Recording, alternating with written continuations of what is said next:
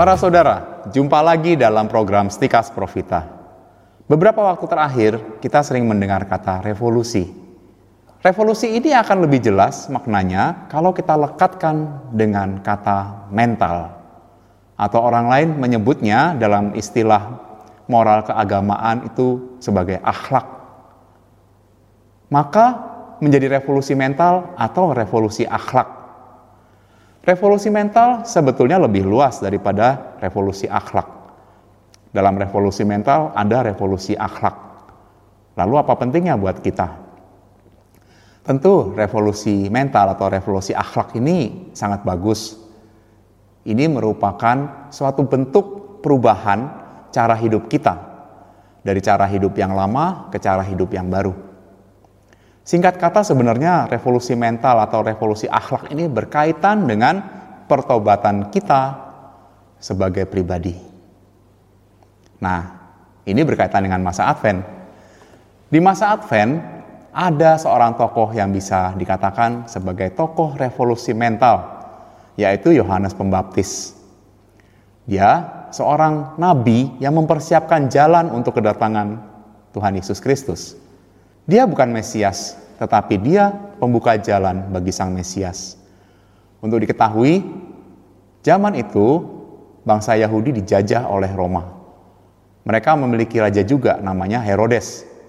Tapi raja ini sering kali menjadi simbol kekerasan, otoriter, raja yang selalu takut dengan munculnya tokoh-tokoh baru yang menyuarakan kebenaran. Nah, kekerasan dan otoriter ini tampaknya diwariskan dari ayahnya yang tidak segan membunuh orang yang tak bersalah, bahkan anak-anak di Bethlehem. Istana Herodes penuh dengan kebobrokan moral. Salah satunya yang terkenal adalah ketika ia kawin dengan istri saudaranya sendiri, yang akhirnya berujung dengan peneguran oleh Yohanes Pembaptis. Namun sesungguhnya yang tidak kalah bejat adalah para tokoh agama pada zaman itu Kitab suci Perjanjian Baru banyak bercerita bagaimana Yesus berhadapan dengan mereka, bahkan mengutuk perlakuan mereka.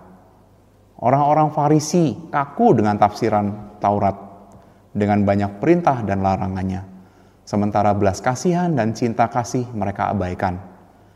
Lebih dari itu, mereka menjadikan agama sebagai tameng untuk egoisme mereka entah itu uang, kekuasaan, atau ingin menampilkan keunggulan kelompok mereka dari kelompok yang lain dalam bangsa Yahudi. Semuanya dibungkus dengan otoritas agama. Mereka sering kali berbicara atas nama Taurat yang dijunjung tinggi oleh seluruh bangsa Yahudi, meskipun dengan tafsiran mereka sendiri. Mereka sering kali merasa diri lebih baik daripada orang lain. Mereka merasa lebih baik dari pemungut cukai, dari orang-orang berdosa, Bahkan mereka merasa seolah-olah mereka menjadi pemegang kunci kerajaan surga.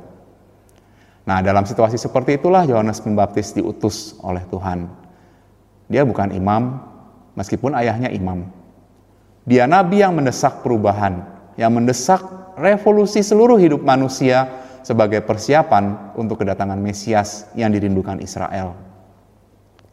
Ketika Yohanes Pembaptis tampil di muka umum, suaranya menggelegar namun suara Yohanes Pembaptis bukanlah ajakan untuk menabuh genderang perang, bukan. Suara Yohanes Pembaptis bukan ajakan untuk mengangkat pedang terhadap tokoh agama atau penguasa bejat pada zaman itu, bukan. Meskipun Yohanes Pembaptis mengumpulkan masa di Sungai Yordan, namun ia tidak pernah mempergunakan kesempatan itu untuk tujuan kekerasan. Jadi, Yohanes Pembaptis seperti halnya Yesus juga tidak pernah mengajak para muridnya untuk melakukan revolusi dengan kekerasan, apalagi dengan pedang. Tidak. Yesus sendiri menegur Petrus waktu memotong telinga hamba imam besar di Taman Getsemani. Padahal Petrus mau membela Yesus, tapi Yesus tidak pernah ingin dibela dengan cara demikian. Itu bukan cara Yesus. Makanya Yesus menegur pemimpin para rasul itu. Nah, lalu gimana revolusi yang digaungkan Yohanes Pembaptis dilakukan? Revolusi itu harus dimulai dari batin manusia. Perubahan muncul dari dalam, lalu mengalir keluar dalam tindakan-tindakan baik. Yohanes Pembaptis meminta untuk meluruskan jalan hidup masing-masing. Maka ketika dia mulai tampil di depan umum, dia memaklumkan kata-kata ini. Bertobatlah sebab kerajaan Allah sudah dekat. Dalam Matius 3 ayat 2. Jadi, revolusi mental ala Yohanes Pembaptis harus dimulai dengan perubahan jalan hidup. Revolusi mental ini mulai dengan sikap bertobat. Bertobat tidak lain adalah suatu peperangan tetapi bukan untuk melawan orang lain. Sekali lagi bukan. Tetapi untuk melawan diri sendiri. Yaitu apa? Melawan segala keinginan yang tidak benar. Melawan segala macam pikiran dan niat-niat buruk untuk kejahatan. Nah, perubahan pada kebaikan harus terjadi dan sesungguhnya pertobatan itu tidak lain daripada sebuah perjuangan untuk mengalahkan kejahatan. Tidak dapat kita sangkal, warta pertobatan Yohanes Pembaptis adalah suatu seruan revolusi diri. Sebuah perjuangan yang harus dimenangi agar diri manusia melahirkan apa yang baik dan bukan yang jahat. Revolusi Yohanes Pembaptis adalah ajakan untuk melawan egoisme diri, di mana orang hanya memperhatikan diri sendiri dan menutup mata terhadap orang lain. Kita ingat dalam Injil bagaimana Yohanes Pembaptis menegur dengan sangat keras tokoh-tokoh agama Yahudi, yaitu orang Farisi dan Saduki. Hai kamu keturunan ular beludak, kata Yohanes Pembaptis. Siapa yang akan mengatakan kepada kamu bahwa kamu dapat melarikan diri dari murka yang akan datang? Jadi hasilkanlah buah yang sesuai dengan pertobatan.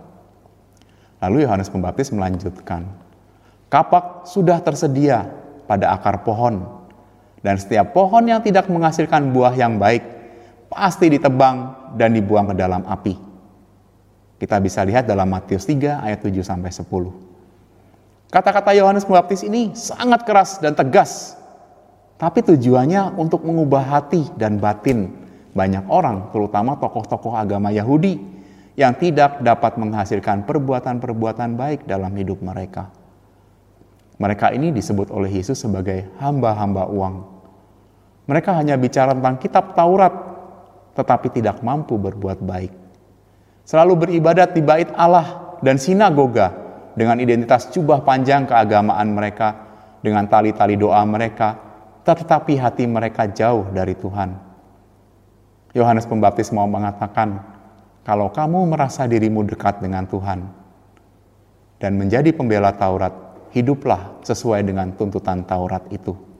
Hasilkanlah buah yang sesuai dengan pertobatan. Inilah revolusi akhlak dari Yohanes Pembaptis. Teriakannya ditujukan untuk merubah hati bangsa Israel sehingga mereka mampu menghasilkan perbuatan yang baik. Dia mendesak mendengarnya untuk meluruskan jalan hidup yang berliku-liku, menimbun setiap lembah, meratakan semua gunung dan bukit. Singkat kata, revolusi mental Yohanes Pembaptis adalah luruskan jalan hidup supaya dapat melihat dan mengalami keselamatan dari Tuhan. Semoga teriakan kenabian Yohanes Pembaptis di masa Advent membuat kita belajar bagaimana menghayati ajaran agama Kristen dengan benar, tetapi juga menampar kita supaya haluan hidup kita berubah berubah ke arah yang baik. Dan semoga juga teriakan Yohanes Pembaptis membuat kita keluar dari kenyamanan dan kelezatan dosa yang sudah menawan hati kita. Revolusi mental Yohanes Pembaptis adalah seruan perang terhadap keegoisan diri sendiri. Bukan ajakan untuk kekerasan, bukan ajakan untuk membuka mata lebar-lebar melihat kesalahan orang lain dan menutup rapat-rapat kebejatan diri sendiri. Bukan. Nah, saudara, Semoga saudara mengenal dan mencintai kebenaran dan akhirnya diselamatkan. Salam Profita.